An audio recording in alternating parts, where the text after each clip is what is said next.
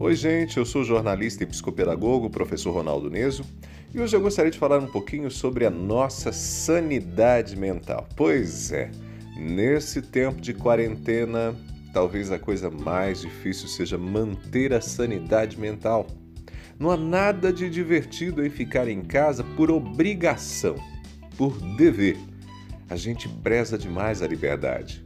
Embora a liberdade seja muito mais uma ideia do que um fato, nós queremos imaginar que podemos escolher o que fazer. Se ficamos em casa, ficamos por opção, porque essa foi a nossa escolha. Mas agora não tem nada de escolha. Ficar em casa deixou inclusive de ser uma recomendação, passou a ser uma obrigação. No caso de Maringá, só falta o toque de recolher. Das nove da noite às cinco da manhã, as pessoas estão proibidas de saírem de casa.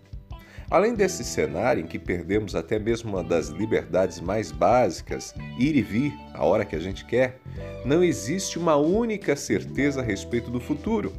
Há indicações de caos na economia, de prejuízos financeiros, empresas quebradas, aumento do desemprego. E o que dizer sobre o ano letivo? Professores e alunos não sabem quando voltam para a sala de aula. Todos tentam achar um jeito de manter a rotina de preparo de aulas e de estudo, mas a própria ausência de uma cultura autoinstrucional, autônoma, cria barreiras para um aprendizado efetivo. Para completar, o medo de ser contaminado pelo novo coronavírus. Ainda que se fale que os sintomas sejam parecidos com uma gripe, qualquer dorzinha de cabeça ou de garganta, mal-estar deixa-nos apreensivos. Sim, meu caro ouvinte, minha cara ouvinte, não está fácil manter o equilíbrio, não. Se você está em paz, parabéns para você. Se você está ansioso, com medo, não se cobre por isso. Tá difícil mesmo.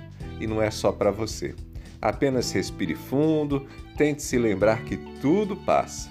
Essa pandemia, essa crise também vai passar. Eu sou Ronaldo Neso, você pode me acompanhar no ronaldoneso.com. Também estou nas redes sociais, Facebook, Instagram, Twitter e LinkedIn. E todas as nossas conversas ficam disponíveis no meu canal no Spotify.